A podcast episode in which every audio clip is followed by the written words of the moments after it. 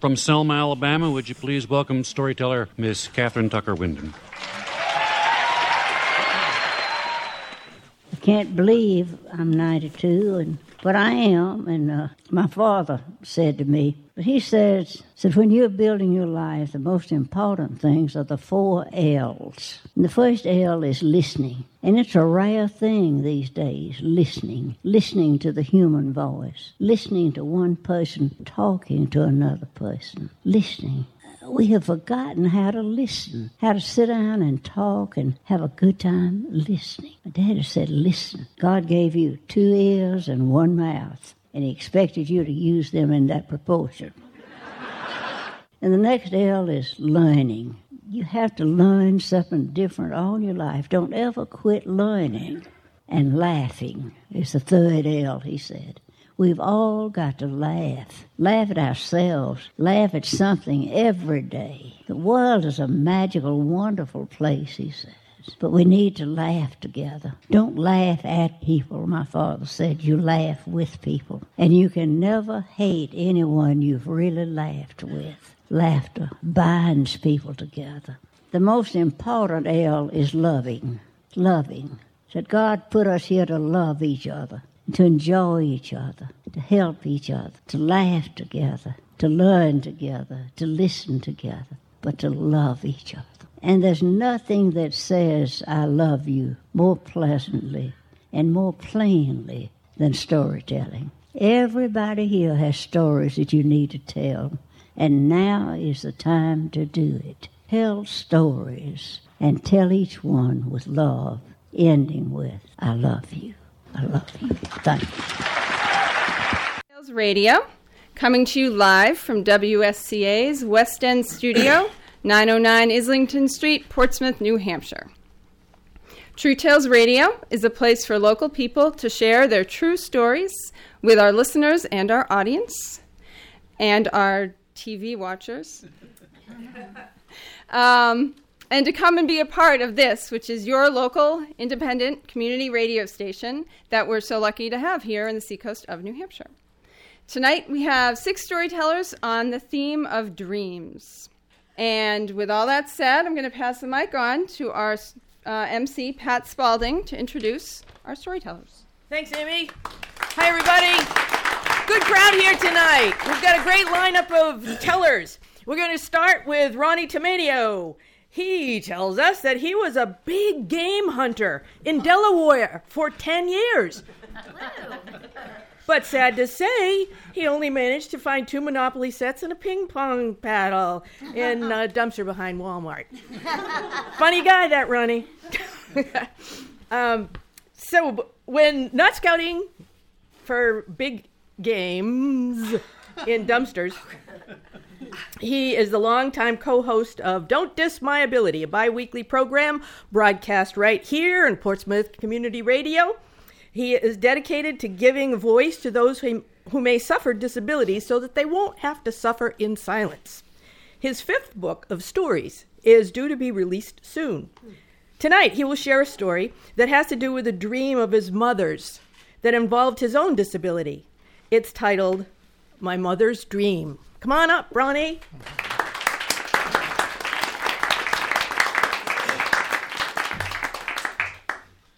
Is this the right height? You think it's okay? Wait to see if you're going to sit down. Well, okay. Well, sitting. What do you think? Is there a vote sitting or standing up? Standing? Okay. That's my wife. There's no there's no voting in a marriage. I don't. This is a story um, I hate to tell. I hated to tell all my life, and uh, never would tell it. It's about my mother. It's her dream, uh, but it had to do with me. And I guess I heard it so much as a kid that uh, I would grit my teeth and uh, try to get out of there. Um, I uh, was born legally blind, and uh, my mother was recently divorced and we found ourselves back in a little river town on the Hudson River in Beacon, New York, me and my brother.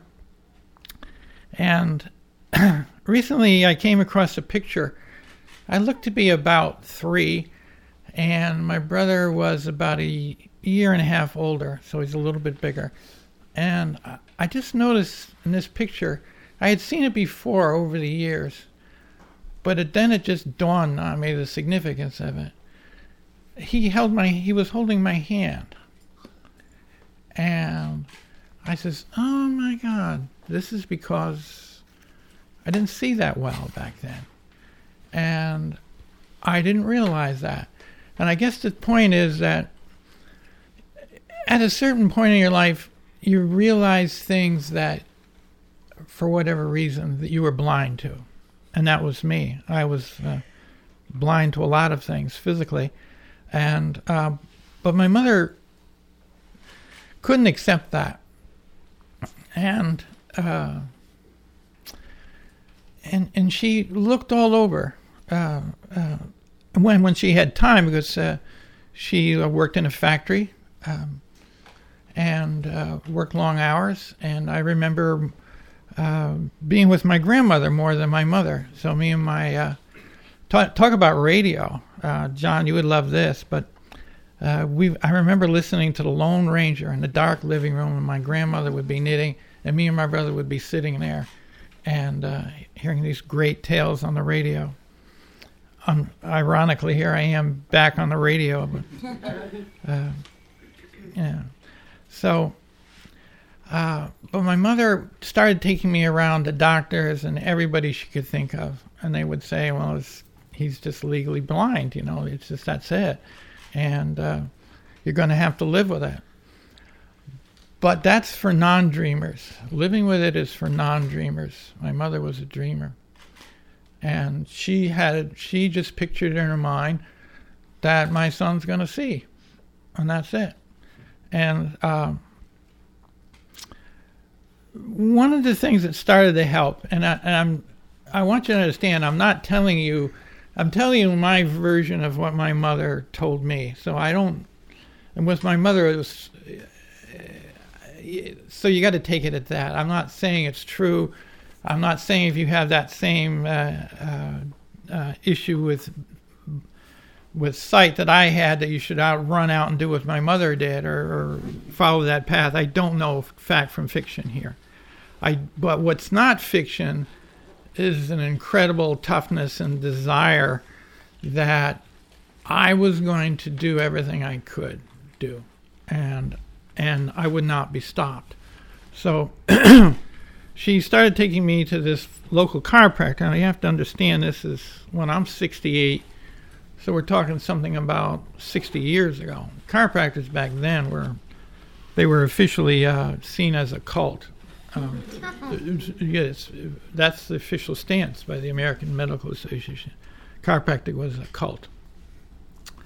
Um, so, uh, and uh, I started to get better, and slowly I started to get better. And then one day, um, the, the chiropractor told my mother, he says, said, Mary, you're spending all your money here. And yeah, I'm a good chiropractor, but the best chiropractor and, and medical doctors and uh, that I, I know of that could help your son is out in Iowa. At that time, there was only one chiropractic school. It was out in Davenport, Iowa. So, uh, so and they have a again, that's his best chance. So she says, "Okay, I'll do it." The problem was, like her brothers and sisters, there was eight of them uh, Depression era. Uh, they all had to drop out seventh and eighth grade to go to work, and um, so she had to get a, a GED. Even before she left, she had to get a GED, uh, and um, so off we went. We drove in a Nash. Why? If you're if you're laughing in a Nash, that means you're you're over a certain age point. Everyone else is thinking, you mean John Nash, the interviewer in the next room? Wow. John Nash doesn't give rides. You know, I asked him for a ride, he wouldn't give me one. But uh, so we were out driving there, and uh, we get there, and I really realized that life is going to be a little bit tougher than I've ever remembered it. Because I say we came from this huge family. My mother had you know, seven brothers and sisters. And there was every holiday, there was uh, family galore. And uh, you were never alone, and you always had cousins to play with, and all of this stuff. All of a sudden, we're out in this little dank apartment in Iowa. And I remember the first Christmas. Uh, Christmases back then, I didn't. I would have to hire a van, and you know they don't hire vans to six-year-olds to take away all the presents, you know. And all of a sudden, I uh, get one little present in my hand. And so does my brother, and that was it. That was Christmas. So I realized, boy, this is going to be a different world. Um, so uh, next thing I know, we weren't there that long, and she did a very wise thing. She could buy a house dirt cheap back then. So her way of get, getting uh, making this financially possible was to buy the house, get a mortgage, and then rent rooms to other students, and that's what she did. And so when I look upon this, in the last couple of years, I look look on these memories and I say, this is not doable by a human being. So she had to take, back then, chiropractors had to take the science courses, chemistry, physiology, uh, anatomy, all of that, plus their chiropractic courses. Uh, they don't do that now. You, you go and get all your science done, and you just go to a chiropractic college for chiropractic. And uh, and this is somebody with a GED. And so she had to do that. She had to take care of the house, and she had to work. And uh, and I just, you know, when you grow up, normal is how you grow up. Everybody's wearing a pink hat and whistling old songs. You think that's normal. So you don't know the difference. I says, this is ridiculous. Now I say, this is ridiculous. A human being couldn't do this because she would come back at 9 o'clock at night. Now, why don't I remember this? Because that's when Charlie Chan movies would get over at 9 o'clock. Ah, and you only knew who did it until the last 30 seconds. so the idea was that somebody had to stand by the window and watch for my mother's car pulling up, and the lights would be off. And just as you you you you find out who actually did the deed, you got to get into bed and shut the light off and pretend you're sleeping. So that was the schedule. Uh, go to school, work, get home at nine maybe study, study on the weekends, and um, yeah, um, and that's where she spent four years, and I to, and I didn't, and it. The thing that really broke me up was years ago, a few years ago, I was at my aunt's. I have a 91 year old aunt who's also tough as these old bricks in here. I mean, such a tough family. And she said, You know, you remember when you flew out, you and your brother, and, you know, you were seeing better, and you were, you, you know, uh, your eyes are better, we were all happy. But your mother, uh, all of a sudden, um, we thought we were going on this great adventure. That we were flying to Connecticut to stay with my aunt and uncle. And we thought that was great. And uh, I didn't know my mother had a breakdown. I didn't know that. And I didn't know that till, I don't know, maybe four or five years ago. That my aunt, you know, maybe she thought I was old enough to take the news or something. yeah, okay. So, but still that didn't stop her. She got back on her feet. She came back to New York. And by the time we were reunited, she had a going practice, became enormously successful chiropractor uh, uh, kept working on me and tell and kept telling this damn story over and over again. and I would try to get out of the room and stuff like that. And and so it was hard for me for most of my life to appreciate this story. Hard for me to understand that. Uh, to understand, and I think this is a message for people with disabilities, because that's what our show's all about. You think you're not tough enough. Think about the people in your life who who you probably know similar people who who go through hell and are still on their feet and can do amazing things. And so, you know, we're tougher than we think we are. And she really drove that message home to me. So, Mom, I'm telling this story, you know, story I would never tell.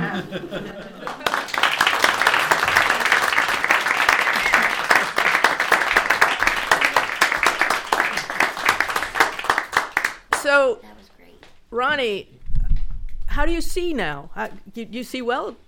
I think we'd probably be curious about Where that. are you, Pat? I hear I'm here. I'm here. yeah. you. Um, you know, I have to wear reading glasses and stuff. Okay, that's great. Wow. Whew, didn't know. Next up, we have Sylvia Olson. She has lived in six different states, but she likes the new ones best New Jersey, New York, and New Hampshire. While working in Western New York, she devoted much of her life to public service and social justice. Today, she's relaxing in New Hampshire, climbing mountains, walking the beach, and writing short stories and novels about her life experiences and the people she came to know. This true tale is about an, an eerie dream that Sylvia had many years ago, and she still cannot forget. It's titled Crash.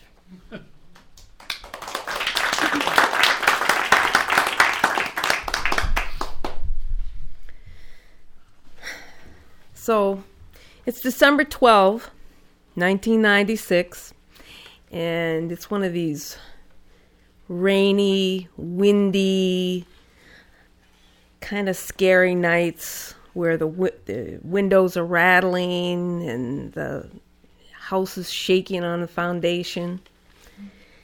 Uh, it's in western New York, up by Lake Ontario, and uh, there's a cold winter wind blowing across 40 miles of open, fresh water from from Canada, and it's mixing up with some warm air coming up from the Gulf of Mexico, and maybe out from the Midwest, because that's the way it is out there, and it gets really crazy. So, I go to bed that night, feeling all the vibrations and the wind. Then, in the middle of the night, I wake up. And there's something going on. So, I get up and I look out my back window out in the parking lot behind my house. And it's a big parking lot for the apartment house behind me. and in the uh, and there's people walking around out with all the cars. I'm thinking, what's what are all these people doing out here? There's never anybody out there. It's like like there's a festival or something going on. so I go outside, and these people are looking up at the sky and they're they're pointing. And I said, I thought, well, what's what are they pointing at? And he said, look, look, the sky's all kind of glowing which in the city and usually is kind of glowy out there in the big city, but it's usually kind of lit up. And I can see the hill at the park, and there's like the skele- skeletons of the bare trees against the night sky, and everyone's pointing. They're saying, It's finally happened. There's been a crash. See, to a mile to the west of me, there's a big airport. And there was always planes and jets flying over, and we were thinking, someday we're going to have a crash. And I guess this was it. There's a crash, and you can see the light from the crash is lighting up the sky. Something's happened. Thought, oh, that's awful. So I go, anyway, I go back into my house, back to the kitchen door, and there's smoke rolling in over the floor. I look down, and like just a few inches off the floor, there's this gray, thick smoke rolling in through the door. So I go close the door. I go out to the front of the house where the for the front door. Smoke rolling through that door also. So I close it. Now there's something that's really strange. I can hear a voice somewhere in my house. It's a voice, a man's voice, young man. He's going, crash, crash, crash over and over. That's really creepy. Well, I walk to the back of the house, then I close the window there, walk up the steps, go into my bathroom, close those windows. I can still hear the voice. Then I go close, go to my um, daughter's bedroom, close her windows, go back into my bedroom. I'm closing the windows, walking around the room, and I can still hear the voice crash, crash, crash. And then I get to the back window. This is the same window that I had been looking out earlier, overlooks the parking lot. And I can't see the parking lot. There's three faces in the window now. It's a very small window, three faces. And it's real foggy all around the faces. Maybe it's the smoke. Well, the first face that I look at on my left is a young man, dark hair. He's just looking, staring ahead, and looking at me sadly, not saying anything. The face in the middle, I don't see his features as well. He's kind of obscured by the fog and the smoke. He's not saying anything either. The young man, the face of the young man to the right of me, he's staring right at me and he's going, crash, crash, crash, crash. And then I wake up. This time for real. I'm in my bed. I wake up. And I can hear the wind blowing and the tree shaking and there's no there's no faces there. And I lay there, you know, my heart's thumping, and I think, it's December. My windows and doors aren't open. There's no way I could even walk into my backyard, into the parking lot, because there's a big fence between the parking lot and my house. There's no way I could have gotten back there. This this could not happen. I can't even see the park from my house either. There's no hill back there. How could I see trees on a hill? There are trees back there, but there's no there's I can't see the park. A little too far away. So I'm like, whew. But I go back to sleep. And when I wake up in the morning, I tell my 14 uh, year old daughter about the dream, and she goes, Well, whatever you do, don't tell anybody else about this dream because you sound like you're nuts. so, so I take her to school, drop her off at school, and uh, go into work. And of course, the first thing I have to do is tell my coworkers, Tom and Phil, about my dream. And they look at me like, Sylvia, she's pretty nuts. She gets a lot of strange dreams. So, of course, then a little while later, I go up to my other coworker, Rich, and I tell him about the dream, and he looks at me saying, mm, "Sylvia's got some, got some really strange dreams." So, a little later, I'm getting ready for my toast and juice break at the school uh, at the at their cafeteria at work, and uh, I'm standing in line. And of course, we have sort of just like right here, we have a little, you know, a little newsstand with the newspapers there. And I'm just kind of glancing at, waiting in line. And on the side, there's a little two paragraph, three paragraph story. Last night at nine o'clock, there was a crash. 40 miles southeast of the city in Penn Yan, just where everybody was looking there was a helicopter crash.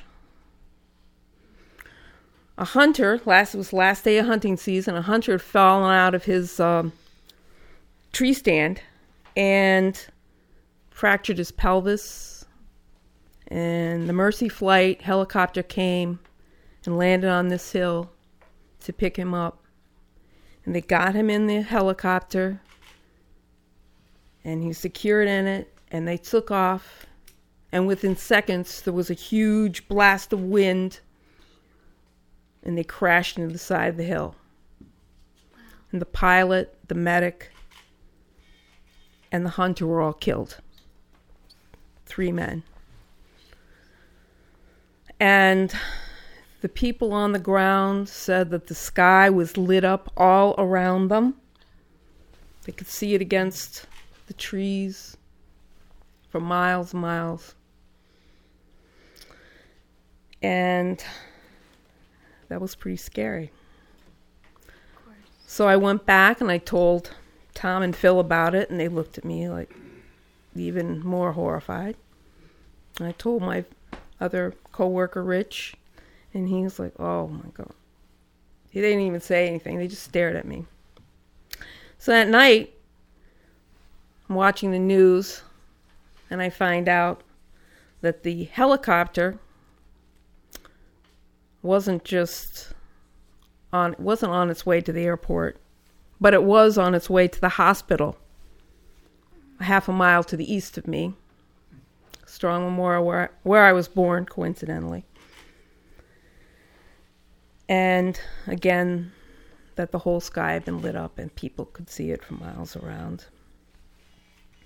The next day, I see in the newspaper, I see their the pictures of their faces, photos, and I know it's them. And it was the medic who was telling me, who was calling to me and telling me about the crash. Well, later on, I, I called up my brother, and my brother uh, is also a first responder and ambulance driver. And it turned out that he had met the medic just a few months before at a like a training conference for first responders. And he said yeah he was a really nice guy. I really liked him. Had a real good conversation with him. And i said well randy why me? Why did this happen to me? And my brother he happens to believe that women have second sense that they have a special gift and he knows that i'm one of those women at least he believes so at least he knows i'm different and he said to me, Well, Sylvia, I guess when they got there, there was nobody around. You can imagine ghosts going through the ER and nobody could see them. And they wanted to tell somebody. So my brother said, Well, they they completed their mission. They came. No one was around. But you, your mind was the only one that was open. And that was my dream.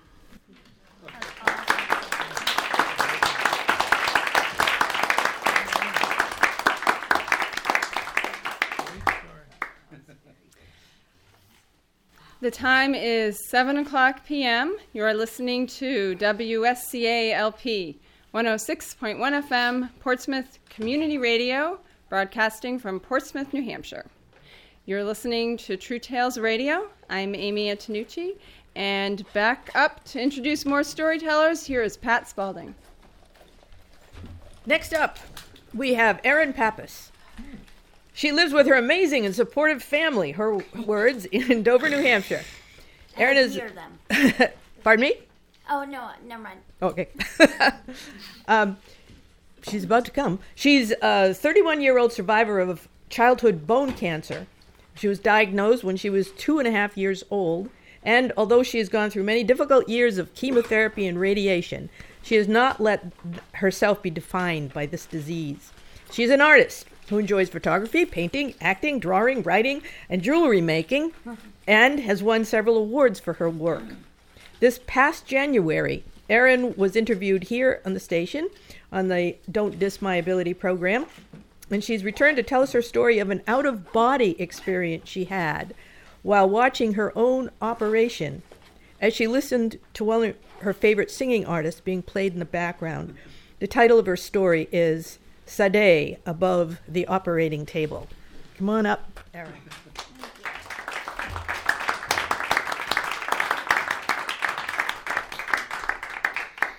Okay, well, I had written everything out. Thank you.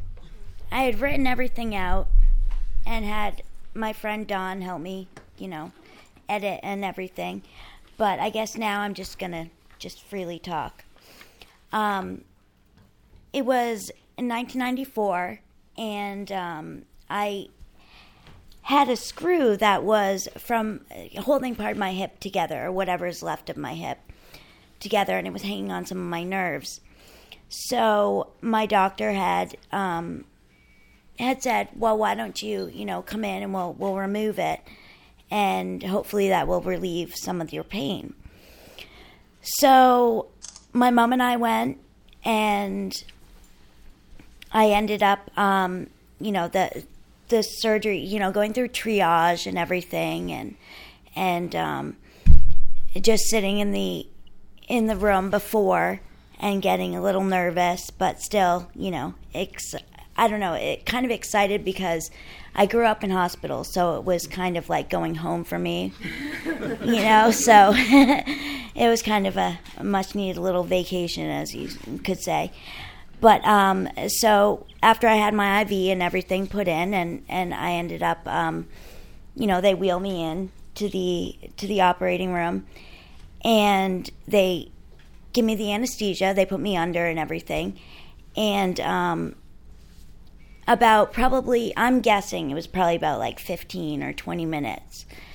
Um, but I I had this out of body experience where I kind of floated above myself and I could see my whole body um, laying there on the table, and part of my you know where my hip was it was all open, so it was really kind of strange to see you know my my bones and everything just open like that.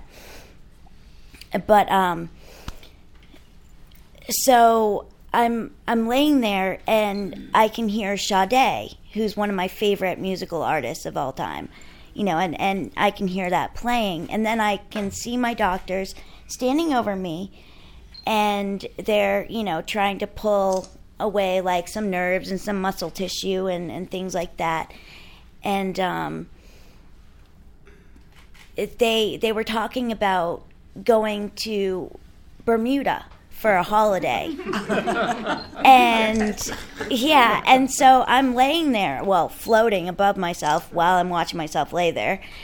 And um, it was just really funny because they're like, "Oh yeah, well, which beach are you going to go to? And are you planning on going to this restaurant or that restaurant? And maybe do some shell collecting? You know, just all kinds of just things that you would think of, you know, going on vacation."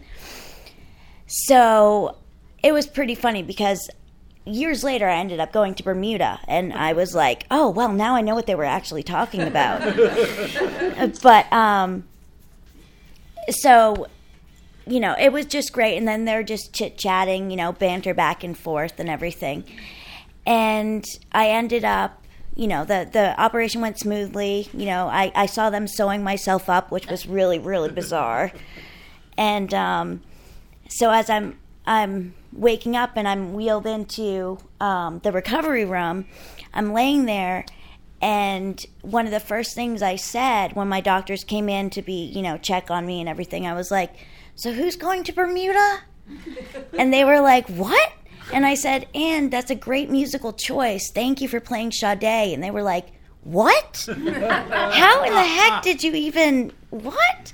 So they were really puzzled, but it was just it was pretty cool. And um, so we laughed about that. And apparently they had a really good vacation. So that was wonderful. But um, yeah that's pretty much my my dream story. Sorry it's not 10 minutes long but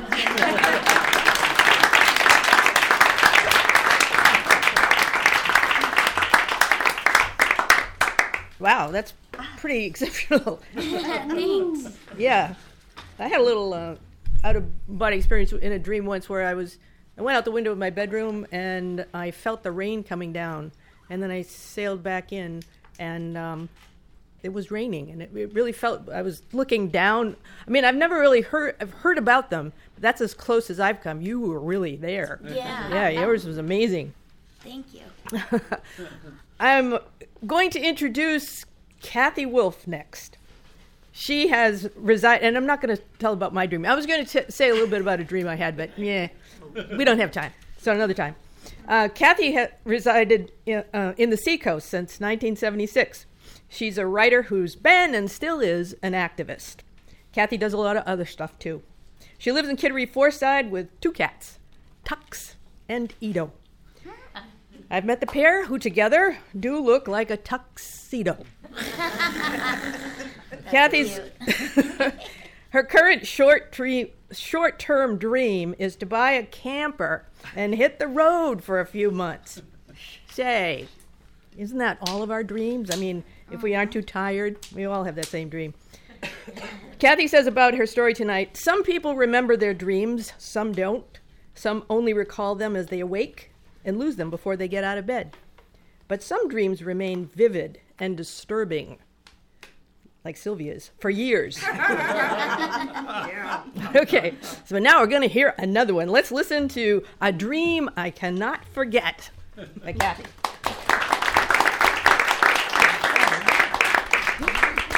Yet one more. I don't remember my dreams. No matter how vivid they are, I re- wake up, I repeat them in my head, and then I forget them.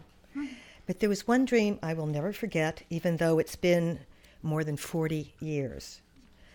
It was around the same time I stopped trusting my own voice, as writers like to call it. Or maybe it was around the time I stopped thinking I even had or should have my own voice. I never thought about voice as a kid. I just knew I liked writing poems, often while sitting in the top of an old apple tree in our backyard.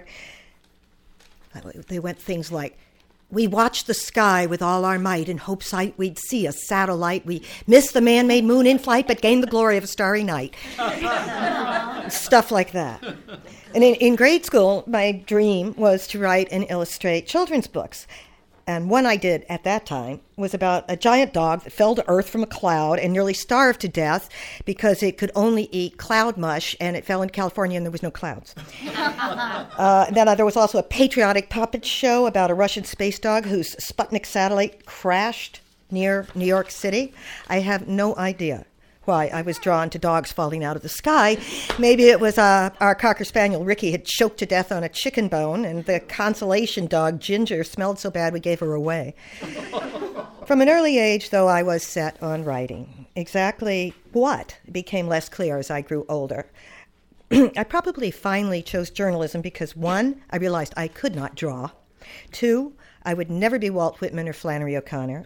And three, my mother had been a newspaper reporter, and my father went to journalism school. So I enrolled in his alma mater, the University of Missouri Journalism School. We called it J School. It was like a boot camp. J School, uh, J School was like a boot camp, except that you did not have to have your hair cut or salute.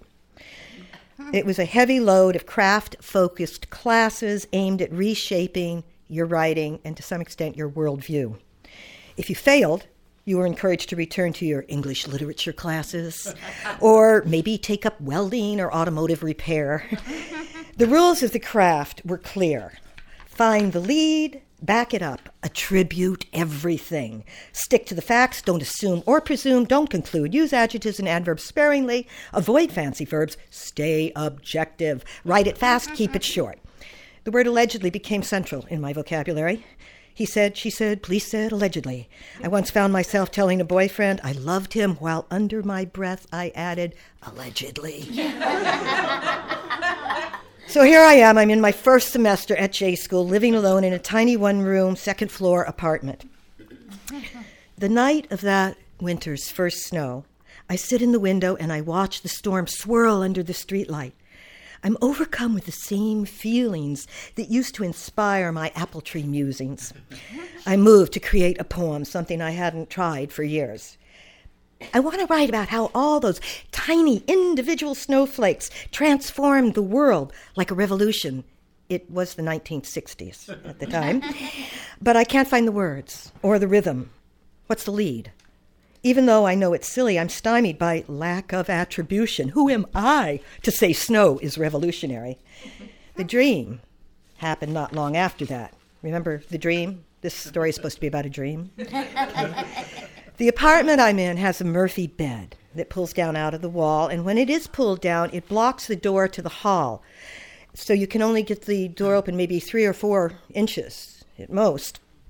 So much for fire codes in the apartment building I was in. I wake, or I think I wake, to the sound of voices in the hall. A man and a woman are talking passionately. I can only hear the tone, but I want to hear the words. Somehow I squeeze through that door. The couple just stares at me. I'm standing in front of them in my nightgown, no wonder. I'm uh, so embarrassed. I run down the hall and I run up two flights of stairs. At the top of the second flight, there's a door. When I open it, I am looking at an empty balcony. Empty, but there's unused, unrolled chicken wire all over all the seats. It's a tangled mess. However, I clamber over the chicken wire, and when I'm in the middle of the balcony, I stop and I look down. Women in long evening gowns and men in tuxedos. They're drinking champagne, they're talking, they're laughing, and they glide elegantly around this brightly lit stage below. Their conversations are witty smooth and honest. And I think, oh my God, I wish I could write like that. Witty, smooth, Honest. Immediately, the light on the stage dims, and every conversation, every movement turns stiff and awkward and forced. The man from the hall caught up with me. I guess he'd followed me up the two flights of stairs. what the hell's wrong with you? he demands. And the word, it sticks in my throat. Spon, spon, spon. Finally, I spit it out. Spontaneity, and I run away. the dream shifts suddenly, as dreams have a way of doing, and I'm back in the Murphy bed, but someone is reaching through that slim opening of the door. I try to push the arm and the hand away. And after that, I wake up, for real. My head is at the foot of the bed, near the door, and my own hand is pushing on my face. So, what did I do with this string? Not much.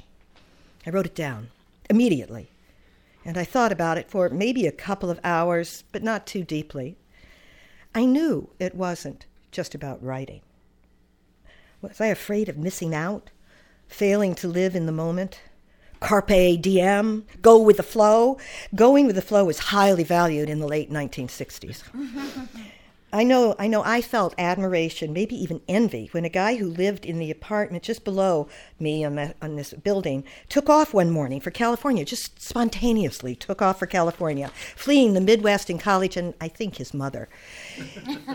it feels so good, he wrote on a postcard mailed back to me, to watch the sunset with the entire United States at my back. but the flow for me right then was J School. I wasn't inclined to explore whether or not it was the right flow. It was the river I was in, and I had to do everything I could to just keep up with the current and watch out for the boulders.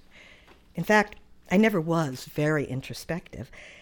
I thought of myself as a shallow stream running fast, no deep pools for me. That might have been why I was drawn to journalism. Don't need a lot of introspection there. So I got my BJ, Bachelor of Journalism, with honors, and then a job at a newspaper in Delaware. And I bounced around a bit, ending up working first for the Associated Press and later at colleges and universities. And along the way, I grew up, I had a kid, I fought a couple of good battles, I wrote a few things that felt, if not witty, at least honest and well crafted. But I had not revisited the dream until recently, trying to figure out what it may have meant to my life. And I did that because I just signed up to tell this story. so, and, and I wanted to know if I had just ignored what it meant and somehow diminished my life because of that. And I have to confess, I still don't know. Like a good reporter, though, I asked friends what they thought. How do they define spontaneity? Most thought it's often a good attribute, but only in moderation. And like a good reporter, of course, I Googled it. FYI, the philosopher Immanuel Kant had a lot to say about spontaneity, most of which went completely over my head. So I tried to define how spontaneous a person I am. Definitely, when it comes to my humor or observations or assessments, I think I'm pretty spontaneous, unfortunately, sometimes. Um, but less so with actions. But not always. Just one example. Almost 20 years ago, I was on a whitewater rafting adventure in Costa Rica with about a dozen other people. We stopped for lunch near a very high waterfall.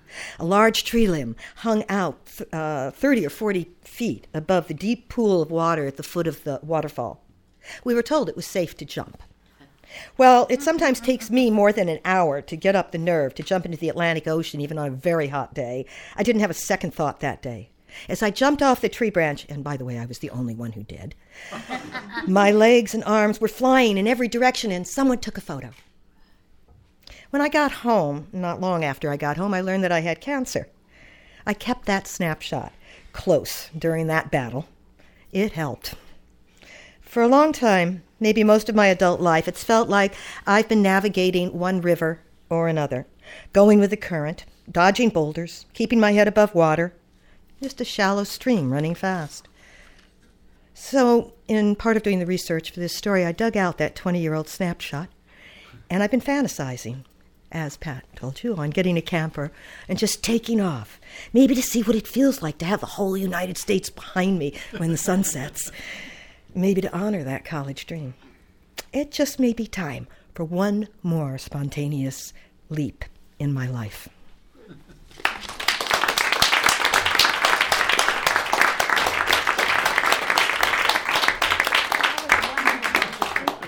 Yes, Kathy, it's time.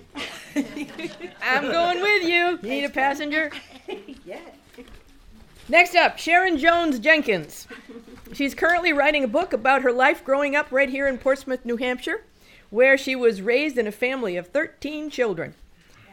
Sharon moved to Los Angeles for a while to study voice and became an accomplished performer. She has performed with legendary jazz artists all across the country and currently performs throughout New England, where we can catch her at Demeter's Steakhouse. Is that how you pronounce Demeter's? Um, right, Dolphin Striker Press Room, Rudy's, all here in Portsmouth, or down in Boston at the Beehive and the Beat Hotel. She is a vocal coach who considers herself to be a certified storyteller. So right now we're going to find out about that. Sharon's going to come up and tell her story that she decided to title "Making It Big in a Small Town." Slash, my dream was bigger than this.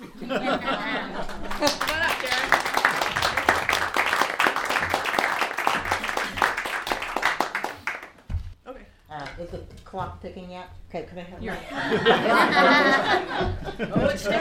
It's got to be all. There you I, I was won- I was wondering where the clock was. Uh, uh, uh, certified storyteller. I just wanted to clean that up. I, I didn't. Uh, consi- I don't consider myself a uh, a certified storyteller. A- after tonight, maybe, but we'll see. It'll be certified. All right, I don't want to bring that down too far. In in the uh, business I'm in, it's been said that the more jittery you become before a performance, the luckier you get throughout the performance. I don't quite believe that, but that's what that's what's been said. This story takes me and you uh, back into the 60s where I became an entertainer at that point while I was in high school. But to start, I always wanted to sing. It was my dream to sing. And my grandfather made me a small stage out of a little box when I was five or six years old. And he lived with us in the big house that we had here in Portsmouth. And I would wake him up in the morning, say, Grandpa, I'm ready to sing. and he'd clear his throat and say, Grandpa's not ready.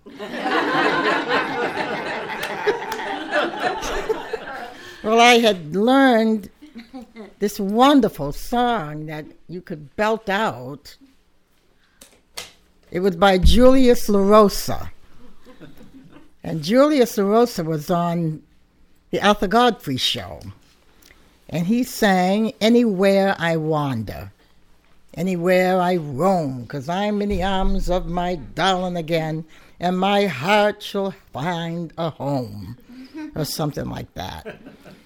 And as I got older and ended up, of course, in high school, in Portsmouth High School, we had a wonderful uh, music director. They collaborated with their music, uh, William Elwell and Warren Muchmore. And they wrote these beautiful scores for these performers that would perform in a show uh, called the Portsmouth High School Minstrel Show. Well, the minstrel show really meant that everyone uh, was in blackface, and and that was the backdrop that I would sing against. And the choir had about maybe forty or fifty people in it, and uh, they would sit behind. You got to imagine the whole choir would be behind, sitting there draped with a, a black uh, cloth over them and face blacked and their lips painted very red and and for three years I went out there and sang in front of that backdrop. Well, they they used me as the closer uh, for the show, And uh, that last year, I struggled with. Um, there were all sorts of things going on in the world. Um, we had the civil rights movement and black musicians were leaving the United States and moving to Europe, mainly uh, Paris. And we had Nina Simone, who was our our civil rights entertainer. I think she actually got thrown out of the United States for a while, and she ended up in in Paris as well. Well, this beautiful music that was being written for that show, um, we had an orchestra. And Mr. Elwell was in the pit, we called it back then, directing. And I was in back of the curtain, the big red velvet curtain. We had to have one strong body on that side and another strong body and to pull the ropes so the curtain would open up. Well, the curtain had opened. They they opened the curtains and they were about to saying, "Now, ladies and gentlemen, Miss Sharon Jones." And I would always get an applause before I even started singing. I never understood that. I thought maybe I don't have to do anything. so, so uh, I didn't go out there that night when the curtain opened up. And Mr. Elwell came back to a stage and he said, uh, the way he stood there and looked at me, I knew he felt what I was feeling. And I said, You know, I can't go out there tonight. He said, Well, what, what, what, what's going on? I said, I just don't feel like I can do this. It's, it's embarrassing. Um, it's, it's, it's making me feel badly. I said, My parents are in the audience, my siblings, some of my, my friends, and I've been doing this for three years. And at 17 years old now, I'm going to graduate this year. And I won't do another show here at the Portsmouth High School. And I would like my dream to be a little bit bigger than this. I would I gotta add something to this dream that I've been coddling for years that I would walk out on the stage and people would applaud and and that made me feel wonderful because I was always scared to walk out there anyway. But as soon as the orchestra started and, and the music started, for some reason I came alive, you know. And uh, this particular night, I, I just I can't go on. I started crying. Well, before I knew it, um, he had ordered that they close the curtain back up. The curtains were closed again. The place was packed to capacity. The audience went silent because the curtains were drawn right after they were open. Now they were closed. They didn't know what was going on. Well, he ordered that the curtain reopen now. And when it did, the whole backdrop had washed all of the makeup off. Hmm. And I turned around and took a quick glimpse, and there they were, and they had tears, and my sister Karen was part of that choir. Well, Mr. Elwell stood up, like a wonderful maestro he was, and and I walked out, and now, ladies and gentlemen, Miss Sharon Jones. And I walked out and stood on the stage, and the whole audience stood up and applauded for a long period of time. It was exhilarating. I started singing, belting it out. I had a big voice when I, as a 17 year old, you know, and uh, my song that I had chosen for that night was Just the Way You Look Tonight. had no idea what was going to happen, you know. And at the end of the song, up out of the chairs they came again, resounding applause. I took my bow and I walked off the stage and I said, Now that is a dream come true. Well, two or three years later, Mr. Elwell ran into me downtown, sitting having coffee. He said, How long are you going to be here? Can you stay here? I, I have something for you. I said, Sure. He went home and came back, and he put that tape in my hand of that performance that night. Oh, wow. Just the way you look tonight. The beautiful part of that whole evening was that the Portsmouth minstrel shows were never called the Portsmouth minstrel shows again. They were called the Clipper Show. Thank you.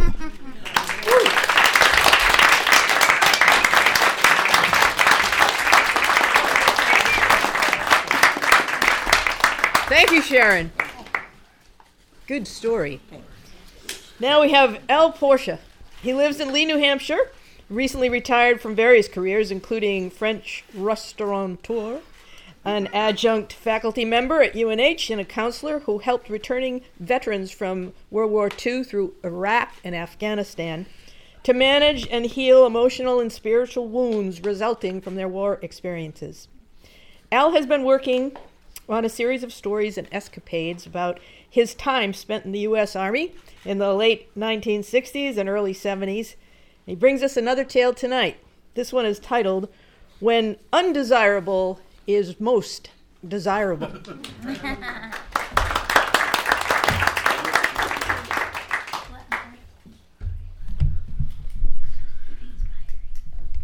That's good. I brought this up in case I have a Marco Rubio moment. I thought I could reach over. That's good to see such a great crowd here. Uh, my story starts in 1971, and I keep having this dream, and I'm in the army, and I can't get out. and the worst part about this dream is when I wake up, I am in the army, and I can't get out. Let me explain. 1968, I was drafted, went through the usual basic training, advanced training, and eventually went to Vietnam. 1969, spent a year there as an infantry soldier. Uh, it was a rather interesting year. I'm happy to say that when I got out of the military, ultimately I got an honorable discharge, and I was able to uh, find meaningful work uh, for a significant part of my career counseling combat veterans who have fought in our many wars of the last 60 years, dealing with what happens to soldiers when they go to war. Uh, you've heard it called post traumatic stress disorder, emotional, spiritual wounds, as you mentioned. And uh, that was great. But I have to tell you, it wasn't a straight line from my experiences in Vietnam to that honorable discharge and meaningful work. That's my story this evening. So, when I came back from Vietnam, I guess I probably had some post traumatic stress myself when I look back on it. And I decided I was uh, all done playing soldier. And I went AWOL. I went AWOL for nine months. So uh, I spent that time hitchhiking around the country, doing various odds and ends jobs, living hand to mouth. And uh, after a while, uh, after nine months of that, I thought, well, you know, this can't go on forever. So I decided uh, maybe I better see about trying to resolve the situation.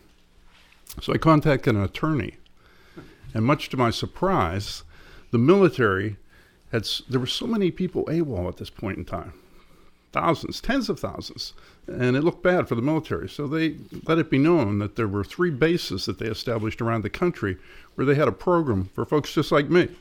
If you would turn yourself in, they would process you out with an administrative discharge, an undesirable discharge, but it was you would get out of the military. And as the title of my story said, at that point in time, I considered an undesirable discharge most desirable. so I, uh, as it, it just couldn't go on. I mean, I'd been uh, living uh, underground, so to speak, on the run, and uh, you know there weren't many options. I guess I could have uh, gone to Canada and given up my citizenship. Uh, I didn't want to do that, although when I look at the current American political situation, maybe not a bad option. but now I turned myself in, and this uh, at this place called Fort Meade, which is in Maryland. It's uh, located halfway between Baltimore and Washington D.C. So the military, being the military, of course, it takes them six to eight weeks to throw you out. So I present myself to Fort Meade, and the first thing that happens is they put you back to military appearance, shave your head, cut the beard off, put you back in uniform. And then they put us in a uh, compound that was called Personnel Confinement Facilities. kind of sounds like a jail, but, but not exactly. I have to describe this place to you. It was about the size of a city block, and it was surrounded by two chain link fences uh, that had razor wire connecting the two at the top, and there were guard towers around it. And uh, there were several buildings in this huge uh, complex, uh, barracks, uh, which, if you don't know, are sort of like two story bunkhouses, about 80 feet long each. Uh, there was a mess hall, which is an interesting choice of words by the military, uh, given what they produce for cuisine. Uh, they call it a mess hall where you eat. And there were some administrative buildings. So basically, it was a stockade but it was the old stockade. They had built a new stockade at Fort Meade, a more modern facility. And this place was exclusively for folks like myself who had had lengthy AWOLs and turned themselves in. There must have been a couple hundred of us there when I got there. So I have to tell you how PCF, Personnel Confinement Facilities, differs from a, a regular stockade. Uh, the guard towers were empty, nobody up there with guns. And even though there were all these fences and the razor wire, the main gate we could walk in and out of at the end of the day. they would all day long, of course, they would have us chopping wood or doing KP in the kitchen or painting old buildings, typical nonsense, meaningless military jobs. But then at the after the five o'clock formation, we could walk out of the gate and you could go anywhere on the base as long as you were back by six the next morning for formation. Well, Fort Meade at that point in time was what they call an open military base, which means they didn't check cars driving on or off or people walking on and off. So in reality, you could go anywhere in the world. So I would walk out of PCF, and I would walk off the base, and I would hitchhike to my friends who lived in a group house, an urban commune, if you will, at DuPont Circle. And, uh, you know, the people living at this house were your typical counterculture types. This is, you know, 1970s, 71, and uh, hippies, if you will. And so we'd hang out, drink a little wine, smoke a little weed, play music into the wee hours of the morning. And then one of them would drive me back to the base. So I'd be there before the 6 a.m. formation. Why, I couldn't do this every day. So I would take a little bit of marijuana back with me just to tide me over for a few days until I got back down to see my friends again. So one particular morning, we, I was out back behind the barracks smoking a joint with another guy who had just turned himself in the night before. And so they had him in fatigues, but they hadn't cut his hair yet. So here's this guy in military fatigues with long hair. He looked absolutely absurd. I said, Hey, welcome back to PCF. Let's go out back and celebrate and smoke a joint. So we're back there toking up. And unfortunately, the wind must have been blowing the wrong way that day. because all of a sudden, oh, coming around the corner of the barracks, here's a sergeant who knew me, and you know the smell of marijuana is thick in the air. It's a cold December day, and uh, I immediately I had gloves on. I just crushed the joint out in my hand, and as this sergeant approached us, he said, "Porsche, give me what you have in your hand." And I immediately popped the half of smoked joint into my mouth and swallowed it. well, this infuriated him, right? He was like, "Oh, yeah, that, and so he's marching us over to the orderly room. That's the administrative building where all the senior type functionaries are. And, and so now I have a problem because in my pocket, I have a little 35 millimeter aluminum film canister. When we used to have single lens reflex cameras, the film would come in either plastic ones or metal ones with a screw lid. And I didn't have film in this little canister. I had a little marijuana in this canister. And I knew once we got to the orderly room, we were going to be searched.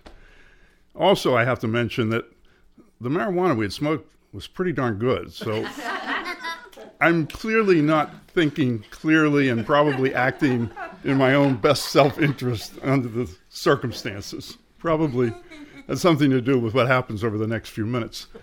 So as, they're, as he's marching us towards the orderly room, I feel sorry. I don't know whatever happened to this poor guy who just turned him in the day before. He's probably totally flipped out. But I took off running. But, but this compound, this personnel confinement facilities, we were at the far end of it. It's several hundred yards long. And I didn't think much for my chances of running several hundred yards with this sergeant in hot pursuit and getting out of the place. So I dashed into the first barracks that we came to, happened to be the one I was assigned to. These are two story affairs. Ran up the steps, wheeled around the corner. I've got the thing out of my pocket now, fling it across the floor, run down to the far end. There's really nowhere to go. It's about 80 feet down the long building. I turn around. Just then, the sergeant has come up and turned and turned the corner, and he's in the room. And if we had had guns, it would have been perfect, uh, like a shootout. but fortunately, neither of us did. So the sergeant, of course, has figured out what's going on. He heard this metal container clattering across the linoleum floor and is immediately looking for it. And sure enough, there it is sitting there underneath one of the beds. so he bends down and crawls under the bed to get that. And I said to myself, I should have never come back, but I'm getting the heck out of here. So behind me, even though it was sort of a dead end, there was a fire exit door onto a little wooden platform with a trellis down the side of the building. Well, I went out. I didn't bother with the trellis. I jumped, and I'm running again. But I still don't think much of my chances of running the length of this whole compound. But then I remembered when I had turned myself in four weeks before, I had met a chap there who said, You know, if you ever have to leave here by a way other than the front gate, there's a place where the first one of the cyclone fences it's been kind of dug up underneath remember it wasn't really a prison anymore it was just the old prison and he said you know that you could get under there and then run between the two fences to a guard tower. And the guard towers were built so that half of it was in between the two fences and the other half was all the way to the outside so you could get over the razor wire. But I didn't know exactly where that was because I never thought I was going to have to leave that way. Right. So I, I had a general sense and I'm looking for it. And all of a sudden, three Afro American GIs come out of nowhere, and one of them grabs my arms and pins them behind my back and says, I've got my three day pass. Well, obviously, the, the sergeant had gotten tired of personally chasing me when I jumped off the fire escape. And there were half a dozen, dozen guys who were in the barracks wondering what the heck was going on with this guy running through here and then jumping off. And these guys came and, and grabbed me. Well, it's true that in the military at this time, there were some racial tensions. But I always befriended everyone. I got along with everyone. And this just blew my mind. And I remember saying, I said, I can't believe this this sergeant just busted me for marijuana, and now you, my own brothers, are going to turn me in. And the guy had he released my hands. He said, he, he busted you for dope, man. He said, you go ahead, get out of here. I said, well, I'm looking for the place. He said, it's right there, pointing to the place that I was unable to detect before. so under the fence, over the guard tower, down the other side. I'm off of PCF now, but I still got to get off the base. Okay, because the exit to the nearest, there's several points of entrance or exit to an army base, but the nearest one was several blocks away. I also had lost my hat when I jumped, my baseball style cap when I jumped off the balcony. And when you're out of uniform in the military, it makes you stand out even more. So I didn't think I was going to make it off the base, but I immediately came across a building that was said, Condemned, do not enter. this is for me. I immediately went in there two story building, went up to the second floor, and I was able to peer out the window, and I could see the military police, the MP cars, cruising around. But, you know, it wasn't like I was some serious criminal. After an hour, that dissipated, they gave up. And I was also able to observe from this perch another building where soldiers would drive up, park their car, had some paperwork, they'd get out, and they'd go in. Five minutes later, they'd come out, get back in their car, and drive away. So I was watching this closely to try to identify someone who I thought I could trust. And when I found that person that looked like it could be someone I could trust, I dashed out of the building, ran up to their car as they got in to drive away, jumped in the passenger seat, and said, You got to get me off this base. and he did. And took me to a gas station off the base. I called on a payphone my friends at DuPont Circle. They came to my rescue. Went back to the house at DuPont Circle. It's now one in the afternoon. This has been a pretty long morning. It's pretty crazy. So I call my lawyer and I relate to him the events of the past morning. And he said, You what? he couldn't believe it. He was incredulous. But he said, Go back. He said, "Don't let on you ever left the base, because then they can't charge. Otherwise, they could charge you with another AWOL." He said, "Forget about the little bit of marijuana. You've already proved yourself more than undesirable. They aren't going to care about that." So I was feeling pretty depressed because the whole reason I turned myself in was I wanted to resolve this AWOL status, and now I was right back where I started. So I did. I went back. My friend drove me back to the base left me off a block from the entrance to the personnel confinement facilities. I walked in, walked the entire length of the, com- the compound unchallenged, walked into the orderly room where they were trying to take me 10 hours earlier. And who's sitting behind the desk but the very sergeant who'd been chasing me? And he said, Porsche, I'm glad to see you made the right decision and came back. I immediately sensed that that wasn't true. so, indeed, they now put me in the real stockade. And so I spent the next two days in a cell block.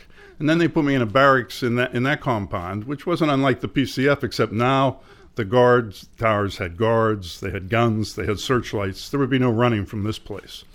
For the next two weeks, I had no idea what was going to happen. I was sort of incommunicado, no contact with anyone. I was very concerned that they might, instead of giving me that administrative discharge, decide to prosecute me for the nine months of AWOL and the marijuana. But Two weeks later, all of a sudden the orders came down for the administrative discharge, just as they would have if these events had never happened that I just shared with you. And of course, the military being the military, orders must be followed.